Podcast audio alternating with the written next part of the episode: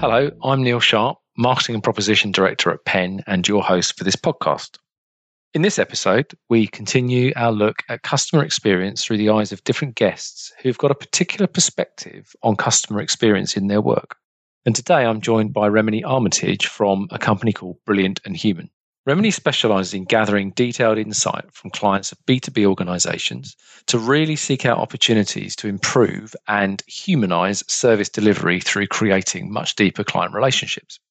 Culture and people and the interface between staff and their customers, even in digital businesses, still provides the richest set of touch points to create a connection and a positive perception of a brand, certainly in our experience. The brilliant and human differentiator is the focus on the human touch often exploring quite difficult and sensitive areas to get right under the skin of how you build a better relationship between your business and your clients, and doing that in what they call a human centric way. I was really keen in this episode to explore the various facets of CX management through her work and through her eyes, as I think she brings a refreshing simplicity and clarity to what has become, in some instances, an overly complicated view of how you develop culture and how you strengthen relationship management, which is often full of jargon, complex models, technology, etc. And her approach is very, very human centric. So, enough from me. Let's talk to Remeny.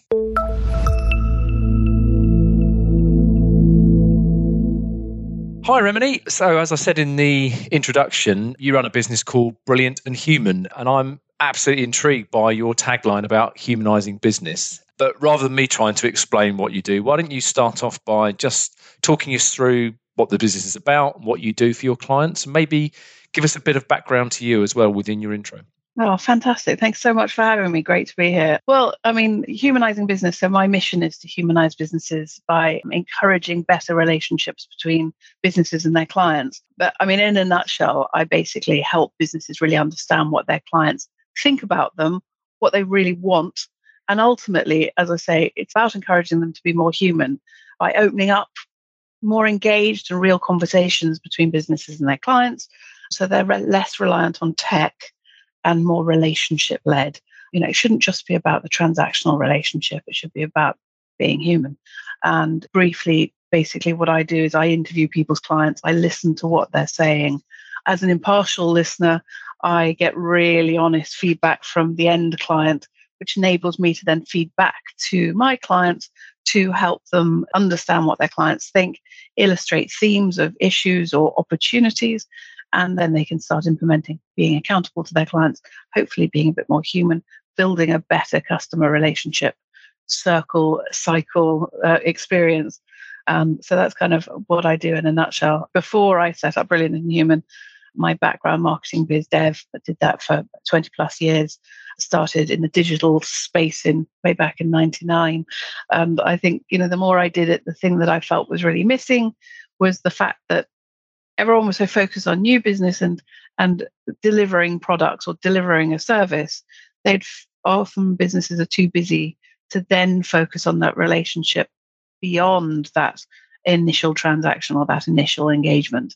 And actually if you treat people like human beings and actually build those relationships beyond that initial work, you can then start to hopefully get more loyal customers, advocates, people who will actually start to shout about you, continue to work with you, trust you, etc. So that's me in a in a nutshell. Brilliant. Thanks for that. So I mean, if I can play that back, your work's all about listening to clients, establishing what they think and feel. I think what what's coming through very strongly for me there straight away is is the emotional element, the feeling, which is very much kind of the center of customer experience from our point of view. You know, what how you leave people feeling is very much you know the the thing that they remember as opposed to necessarily the transactional elements of the uh, of the experience. And it sounds to me you're helping organizations to try and turn their clients into advocates, which you know again is is in essence what customer experience management is all about. That's what we do day in day out with our clients is is trying to help them do that.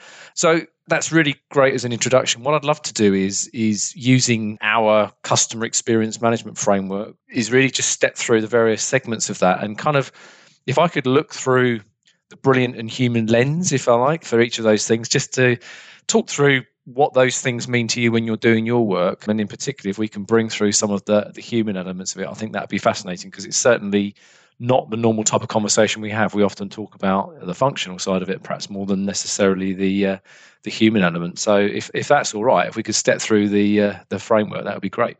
Okay, so just sort of stepping through right from the beginning, really, we start with what we term purpose and strategy. You know, we're thinking about organizations being clear about their purpose, why they exist.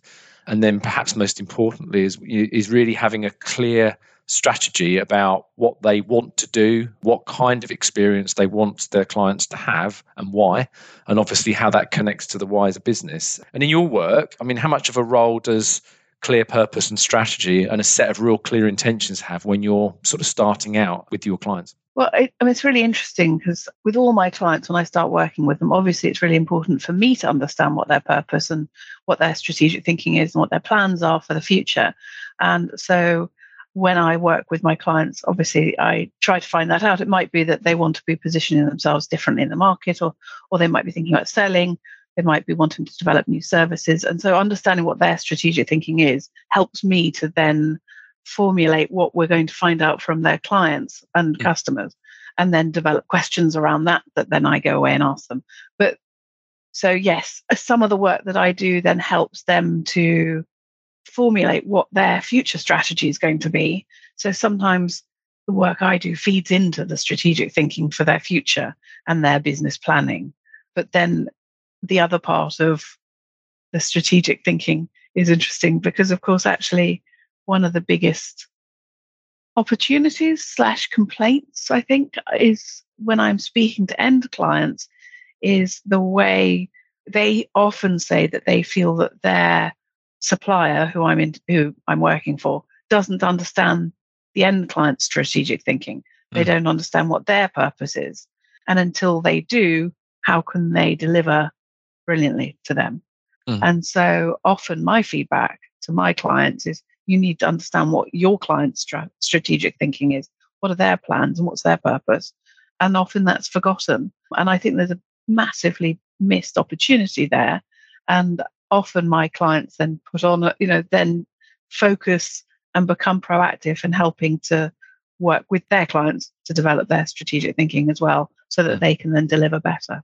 Yeah, so complete alignment across there, and I, and I, I understand that quite a few of your clients would be in sort of the agency world. Is that right? Yes. Sort of, yeah. yeah. So, so I can understand entirely why they would need to be uh, aligned on that. I mean, we often find that it's the thing that really determines success is you know where you've got a real clear unified purpose people absolutely clear why they're coming to work and almost having a set of principles so, so quite often we will work with organizations to say in designing the experience or in designing the interactions you're going to have with your end client, having a set of principles lapped out that says this is how we want to go and do business often helps enormously because then you can almost use those as a set of design principles for everything else that you do. Do you encounter that kind of thing as well?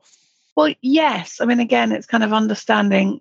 I think it's important for a business to understand their own principles and their own purpose and then again, that's kind of where the human element comes in, is actually making sure that they're being engaged with the human side and understanding what how those principles are aligning with the people within the organization. Mm. It's like having, you know, the values. You know, lots of people have values on their walls. Great, that looks lovely. But who aligns? Do people align to that? Mm. Do the staff, do they understand what that means? And do their clients, do they align to that? And are people working together. And again, when I'm interviewing people, that often I often find a disconnect. So it's really important that people are aligned and, and structured and know it might be that they need to explore that a bit more, but actually, I think it's a really important side to business to be successful.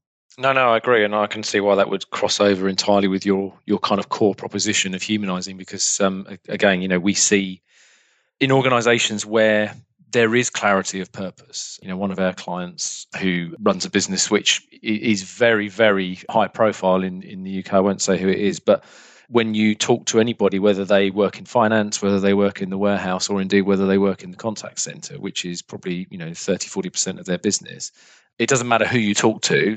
When you say to them, what does this business do? Why are you here? They're all absolutely crystal clear. And it might not be a purpose statement that is necessarily their primary marketing tool, if you like. It's something that's very internal to them and they know why they're there. They're absolutely crystal clear. And we just find that where you've got that clarity, it's so much easier to work with because all of a sudden, you know, it's then just about saying, well, okay, what are the barriers that are stopping you from doing that? And let's just work on those as opposed to if one person thinks it's X and the other person thinks it's Y, and you, you have that misalignment there, getting someone to follow a script or follow a set of procedural notes which they don't really understand at the heart or connect with at the heart why they're there, it's almost impossible to get them aligned, if I'm honest. Yeah, absolutely. And I think it's when you were speaking, I was thinking actually, of course, it's important for the customers to understand that as well and yes. be proud of the fact they're working with that organization. Mm. You know, you, you want them to be excited to be working with you and working in a relationship led situation where there everyone understands the purpose of the organization and everyone's excited by it and proud of it. And so it's so important to make sure that businesses are clear on what that's what that's all about yeah, absolutely. I'm sure we'll come back a bit more on sort of organisational culture in a sec. But so let's move on. So we we sort of dealt with the first segment there very briefly. Uh, massive subject area. Could probably spend all day on that. But the next bit that we talk about is often design and user experience. But it, particularly design for us, ignoring digital for a moment, is all about really understanding who your customers are. You know, what are their expectations? What's their experience today, both practically and emotionally, and then trying to design what it is you would like them to experience going forward and what you'd like them to go away thinking about you and remembering, particularly trying to address the pain points and those sorts of things. That's the kind of terminology we often use.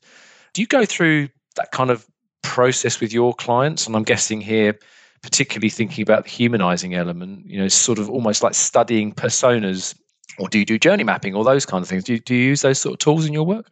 Well, again, it's sort of a lot of my work feeds into that. So when I'm speaking to my clients about uh, who they want to be speaking to, they often say, "Oh yeah, well, you know, we want you to speak to our happiest clients. We want to be able to build a business case for our marketing."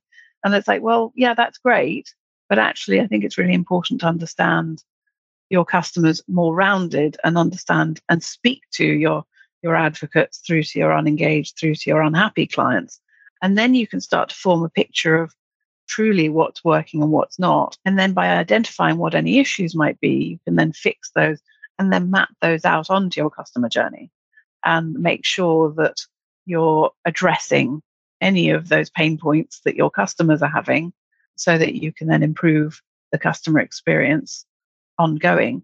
And so, I mean, you know, for the thing there's three things that come up again and again. You know obviously there's a range but if i was going to pinpoint the three things that are complained about the most lack of communication lack of processes and lack of proactivity. And for me that's kind of even if the listeners and anyone listening thought of those three things looked at their customer journey and how to improve their communication with their customers their processes and being a bit more proactive with their strategy or their just generally engagement, they can only improve. So I think that it's it's making sure that their customer journey is humanized again. It's mm. making sure that you are engaging with your customers as human beings in a way that makes you build that trust and that loyalty and I'm not saying friendship, but it's mm. elements of that. You know, should be fun to work with mm. your customers and vice versa. And so I think it, it, it, a lot of, as I say, a lot of what I do feeds into the customer journey. And often when I've done the interviews, we'll then look at the customer journey and plot where things, when they have their engagement, what can be improved and how can that be increased. Yeah. Okay. No, that's really clear to me. I mean, I, I think you know the, the, sort of best practice, if you like, and there's lots of ways of looking at best practice when you're thinking about journey mapping. Is you know, yes, of course, do your internal workshops, get people to really lay down what they think is going on and often not missed, but certainly uh, uh, people often take a bit of a shortcut when they're validating their journeys. And it feels to me that your work is a very valuable part of validating that. You're almost trying to place fact onto the journey, you know, which is basically saying by actually talking to the the customers, of the clients, the people that are actually experience this thing, and really get under the skin of what they're thinking, what they're feeling, and what they're experiencing, and, and laying that on top of the journey is the sort of the factual overlay. And as I say, I think um, is often people will spend 70, 80% of their time on the mapping, but perhaps less time on the validation, which is clearly a very important part of it. Yeah, I mean, you know, my clients are always surprised by what their clients are actually saying. And there's sometimes pleasant surprises and sometimes not so pleasant. And I think that there's always room for development and improvement and opportunities for, you know, it might be a new service that their clients are all asking for. Yeah. And, you know, and actually understanding that customer journey and how you can build on it is so valuable. I mean, it's so obvious. I'm not saying anything that's original. No, no, talk, no, no. Talk to your customers. yeah, I know, I know, and um, it's it's very interesting, isn't it? You know, um, uh, how this stuff isn't rocket science, and stuff gets missed in in the kind of the the fury of battle, if you like, when they're actually trying to to do business. It just seems to uh, fall I, by the wayside. I suppose the thing is, like with the work I do, obviously I'm impartial, so the customers end customers are very honest with me and very upfront and mm. frank.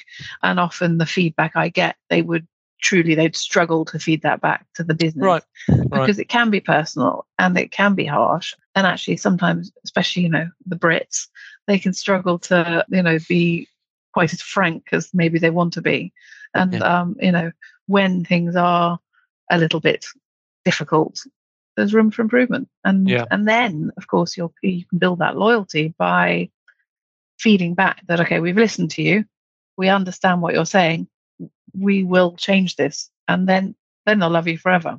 Yeah, hopefully. Yeah. It's the yeah yeah yeah absolutely, but it's the closed loop. I've listened, I've acted, or indeed in some cases I've listened, I've understood, but I'm afraid I can't act because of this and, and then at least you're you're still acknowledging the fact that you've heard is is important you talk there about surprises i mean again without giving away any client secrets or something can you just to really bring it to life for people what what kind of stuff would come up that would perhaps surprise your clients in terms of what their end clients are saying? I mean, does it tend to be sort of, you talk about being personal there. Is it to do with behavior? Is it to do with process? What, what kind of stuff would come out of your work?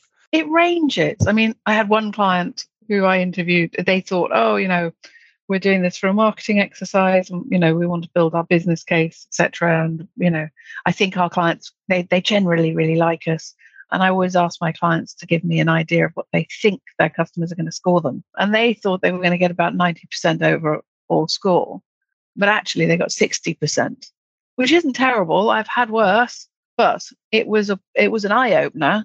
And it was their lack of processes and lack of proactivity. You know some of their account managers weren't great at following up and nurturing those relationships and they were a bit quick with them. And actually they just needed to tweak a few things and then it improved things. I've had other customers where that actually all their customers were complaining well not complaining but their main complaints as i said were the, the, the three magic processes proactivity and communication.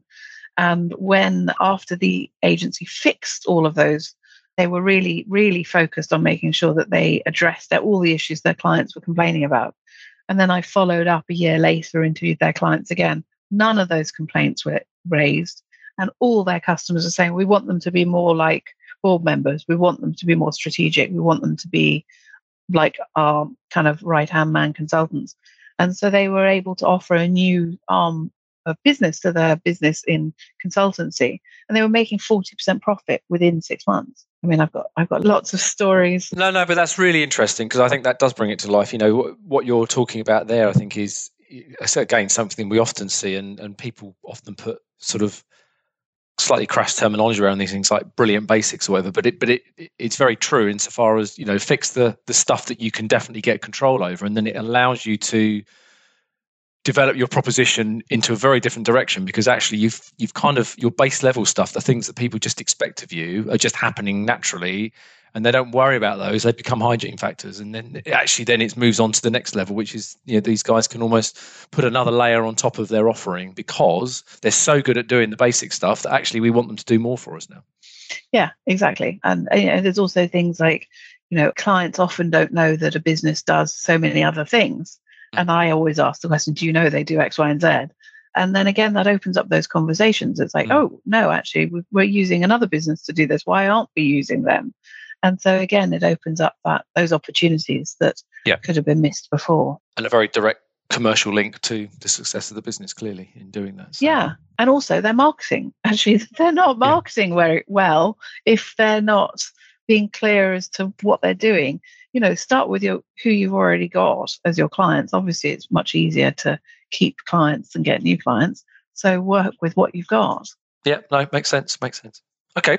Um, so we've got our purpose and strategy. We know what we're trying to do. We then basically making sure that we understand what the experience is like at the moment and trying to map that onto the journey and then thinking about what it is we might need to change in order to move the organization forward and, and meet the client's needs. The next bit for us is sort of operations and capabilities. I mean, this is all about being set up for success and getting organized to actually deliver the desired experience.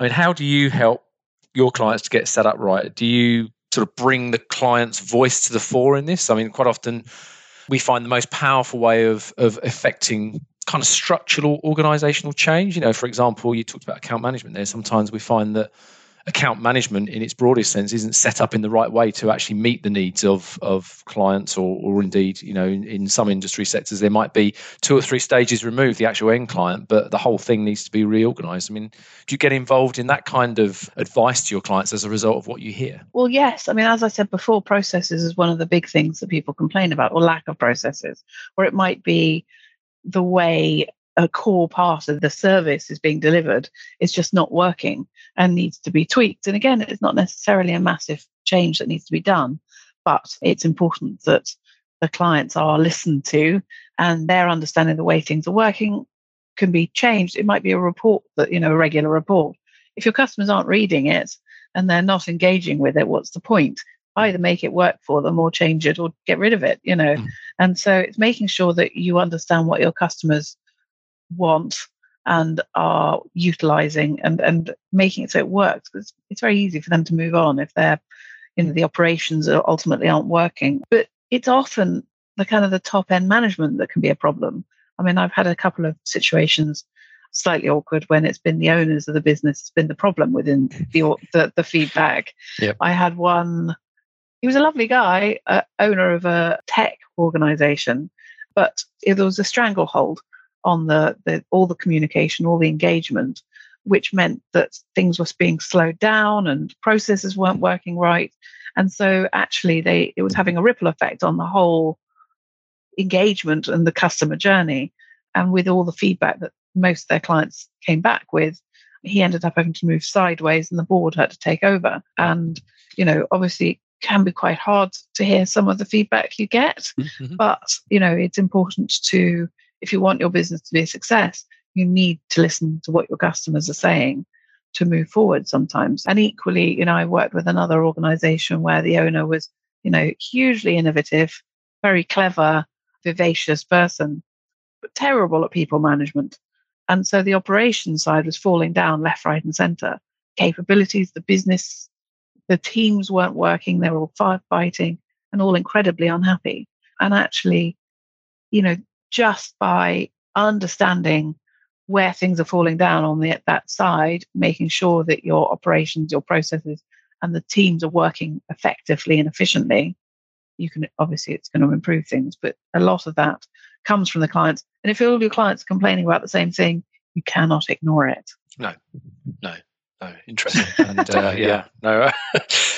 really interesting that you're getting into that kind of leadership stuff, and um, I, I, find it terribly refreshing and enlightening when someone has not only the courage to ask the question, but then actually to, you know, almost move themselves out of harm's way because uh, they they realise they're a drag on the business. And I, I guess linked to that, are you finding diversity and inclusion aspects coming into this in terms of I guess one of the things we're finding increasingly within the, the field of customer experience is a recognition that if you are doing business with an organization as a customer, as a client, um, you want their diversity mix and the way in which they go about inclusion within the firm to kind of mirror your own, not only your own values and principles, but actually to, to be able to physically see that they're structured in a way they're made up of a mix of people that reflects you as well. Are you, are you finding that coming through in terms of the feedback that you get from clients?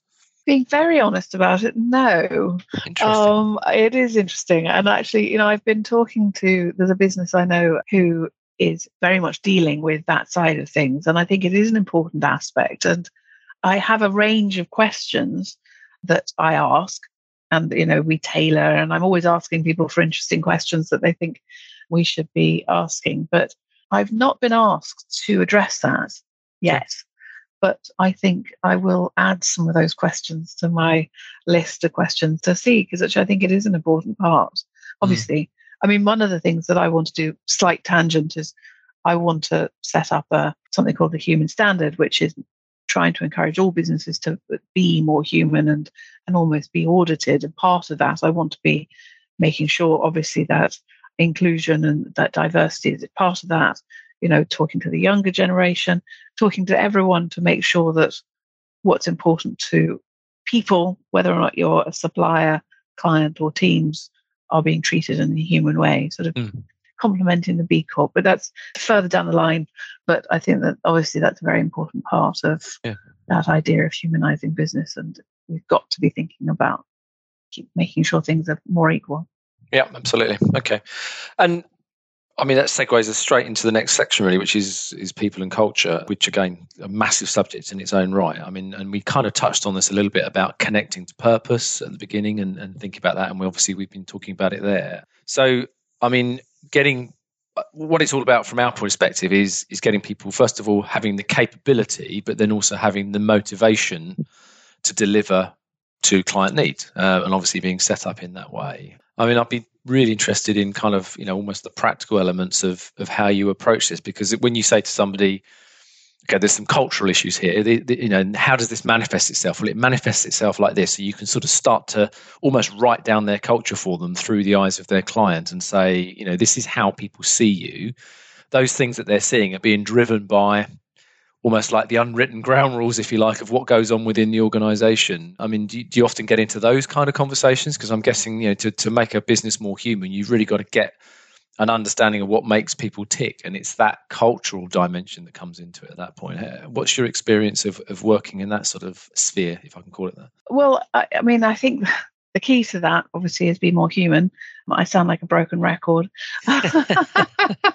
but i think when you're thinking about culture that is a big part of it mm-hmm. and, and actually you know yes the core of what i do is is is speaking to people's clients but I also want to be talking more to the team members mm-hmm. and having it so that the, the team members have a bit more ownership of their clients and understanding of how they feel that they could improve things with their clients, but making sure that the business is more relationship led, as said before, and that the people are excited about the work they're doing, they're inspired by it. You know, and again, that should go from your clients, teams, and suppliers that you're all working for the same cause and and there's pride in what you're doing and i think you know i think obviously if where i see cracks with team members and sometimes i do whether it might be an individual or a whole team within a, an organization it's often because the culture isn't working and the way the management is engaging with the teams is not good culture and so when i'm identifying issues with from the clients then feeding that back. It's very much this is what you need to do to improve things. But you know, ultimately, if you've got a happy team and you're nurturing your people within the organization, they will then nurture your clients, which will of course result in happier clients and better business, etc. So, you know, and I think I mentioned it earlier, but it's this accountability piece is mm. I think it's really important that not only should you be accountable to your clients, it's not just about the clients, it's about the team and the people in your organization. Show that you're listening to your people, getting their views, their good, the bad, the ugly. Don't be afraid of it and make sure that, you know, you make changes where needed and feed that back and keep those conversations going because otherwise, you know, you've got unhappy people everything's going to fall down. Yeah, absolutely, absolutely. I, I, one of the things that we often find as well is it, it, plays directly to your point about being more human. Is how can I put it? Sometimes people in all sizes of organization, they, they step into the office, if, if, indeed they go to the office or indeed they sit down at their desk, wherever it might be, and they kind of leave their personality and their brain on, on a peg on the wall kind of thing and, and become almost a, a persona that they think they're expected to be as opposed to being themselves. And, and so I, I guess that, that must be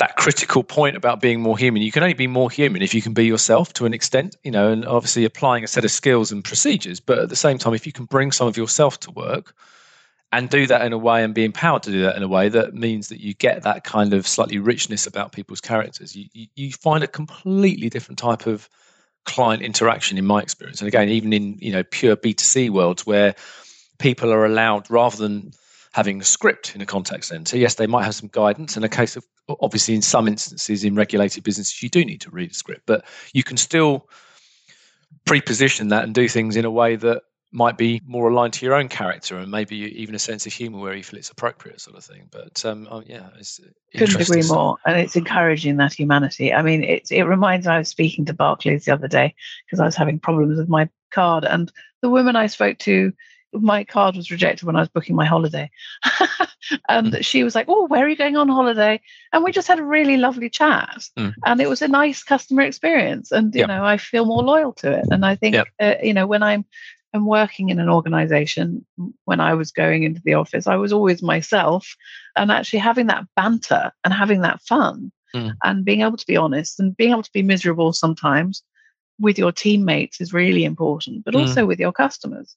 So mm. not always, but you know, sometimes if you can show but it comes back to communication as well. If you can talk to your customers in a way that, okay, so this is going to be late mm. because something has happened and I'm yep. going to be really honest with you. And we can then work together to make sure that we're going to deliver what you want. And then you can improve. I mean, interestingly, I've got a case study where I mentioned earlier it was where this organization where it was run by this great kind of vivacious, innovative guy. But actually, what was happening internally was they didn't have the right processes. They were over promising, under delivering, mm. and they all felt highly stressed, all felt like they were firefighting. The clients I interviewed, they got a 22% satisfaction rate after three interviews. They were so appalling that, you know, the, one of the interviews, the woman said it was one of the biggest charities in the world, said she felt bereft by the way she was being treated. Um, and wow. I went back to my client pretty close to tears because it was such an emotional, difficult conversation. And I said, look, you know, you've got to start looking after your clients. You've got to start nurturing. You've got to stop marketing and selling and do what you said you're going to do with your clients because you're actually verging on being dishonest. And after that was obviously a very difficult call, I said, look, I'm not going to continue doing the interviews until you show that you're nurturing your customer relationships and you're looking after your clients because it's unethical for me to say they mm. want to improve things unless you do. And so I stopped for six months then after the six months, I started interviewing again. And because the team have been really honest upfront and said, look, we're really sorry, we've overpromised, etc. We will deliver it this way, we'll do this, this and this to fix things. Their customer satisfaction went from 22 to 74%. Mm. And that was just by making a few changes and some staff changes, but it potentially saved millions of pounds mm-hmm. because they were actually talking to their customers as human beings. Yep. So yes, I think you know obviously culture is incredibly important. Yeah, absolutely, and it sounds like there's some basic stuff there around honesty, etc. And um, I'm, I'm, no doubt we could we could talk all day about the ways in which you you get into that. But let, us just uh, let's move on to a couple of final pieces, if I may. Measurement is a big part of what we get involved in in client experience. It's our sort of fifth segment, and it's it's really you know at the end of the day, it's kind of what you do, I guess, to a certain extent. You know, you're listening to clients on behalf of your clients and, and basically finding out what they want. I suppose what I'm really interested in, it, it, what I'm gathering from you is it's it's a series of conversations that you're having with clients, as opposed to you're not using surveys or anything like that. You're you're using quite rich, basic research techniques to to try and do things. I mean, do you use any other tools? Is it all one to one stuff, or do you use any other techniques to kind of listen to clients, particularly if you've got a, a large number of them that you need to get to? As said, yes, mostly it's one to one. And, you know, I, I do put scores to things. So there's a certain amount of measurement, yeah. and then you can then follow up further down the line. When I've got bigger numbers, I will do online forms. And then from that, I'll then, you know, once we've started to get some rich data out of that, and I'll then start looking at what those themes are. And following that, then we'll pick a selection of customers to then interview to go into more depth and then potentially we'll then go back and do another online form. But the, the core of it obviously is the one-to-one interviewing. But I do do a certain amount of, mm. you know, market research as well. I work with a market research person who helps on that side. But as I say, it's the, the core of it is the interview side of the work. Yeah. And how do you kind of turn that into insight? I mean, obviously there's there's you playing it back to people, and I guess that maybe it's almost you're telling them verbatim what they're saying. I mean, I, I think what we find in our work is a score is a score, and it's extremely handy because you know distance traveled, if you like, if one way of putting it, if, if, you're making some improvement. But obviously, there are a multitude of sins that can lay underneath a score, and to bring that to life. Um, um any any tips for listeners in terms of how do you really? Yeah, you talked about a difficult message, landing a difficult message there. Anything other than just kind of playing back almost verbatim what people say, or do you ever do you, do you ever actually play recordings or show videos or anything? I don't play recordings or show videos. I never share any of that because everything has to be yeah. confidential. I mean, it's not that it is all confidential. I give the customers the opportunity to have any mm-hmm. part of it confidential. So usually what I'll do is after doing, uh, for example, 10 interviews, during that process, I will speak to my client after each interview, feedback. So if there are any issues or opportunities, they can jump on it straight away. I also have a, you know, have the data so that it is transcribed where it's appropriate. If there's something that the customer wanted to be confidential, it's not in that area. And then it means that then that conversation is can be started straight away. After I've done the interviews, I will then analyze all the feedback, the themes. There's always a few very obvious themes sort of shouting out there. It's usually three or four core themes that the customers are saying. Usually the reports don't have in detail who said what. It's just what the overall themes are. And then my client can go, you know, can analyze it and look at it mm. and see what, what was said. But the focus of that is basically this is what your customer's saying. These are the issues you should be doing. This is how I recommend you do make these changes, or, or these are the people I know you should be working with to help you address these points. Or you know all your customers are saying you're really good value for money and cheap you need to be putting your prices up which has happened a couple of times yeah yeah sure. Um, sure. and so you know it depends on what the cust- my customer wants to learn whether or not you know whether it's marketing or or just general improvement etc so yeah that's kind of i mean when you were saying about the the kind of the online forms and things the surveys yes they're valuable to a point but actually, you know, someone can be having a bad day, or last week mm-hmm. they did something that annoyed them, and so then they get scored badly. Mm-hmm. So I kind, I'm kind of that filter, or I know that you know this customer is only ever going to give a seven when actually they love you. So then obviously I can feed that back. So numbers are fine. It's like the net promoter score. You know, I obviously do ask that question. You know, how likely would you be to mm. recommend?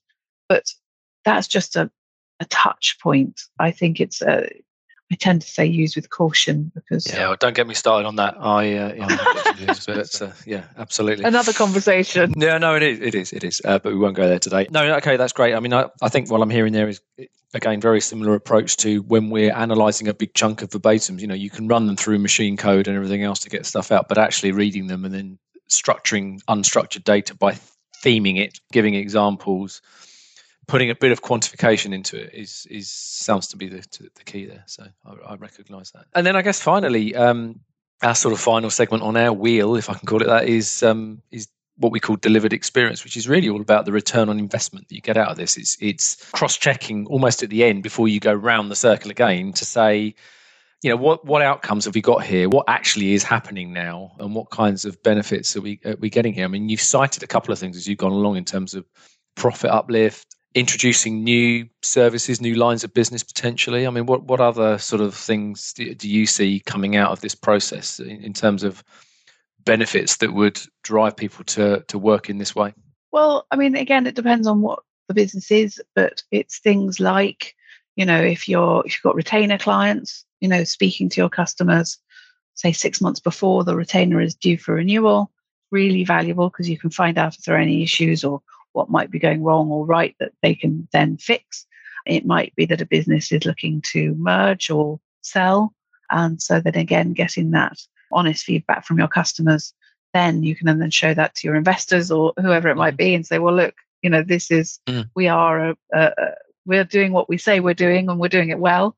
You know, examples of, you know, I've got, I've got a customer who he was trying to work out whether or not he should be doing new marketing, new business, or whether he should be doing things for his existing customers. And, you know, all his customers without fail loved him. But what came out of it was they gave him some amazing suggestions for doing some marketing that would work for them for them, but also for their ideal potential customers. And they've all said, you know, they want him to be offering a new service. And so it's again, it's opened up a new revenue stream. But you know, ultimately, like I said, it's all about being accountable to your customers.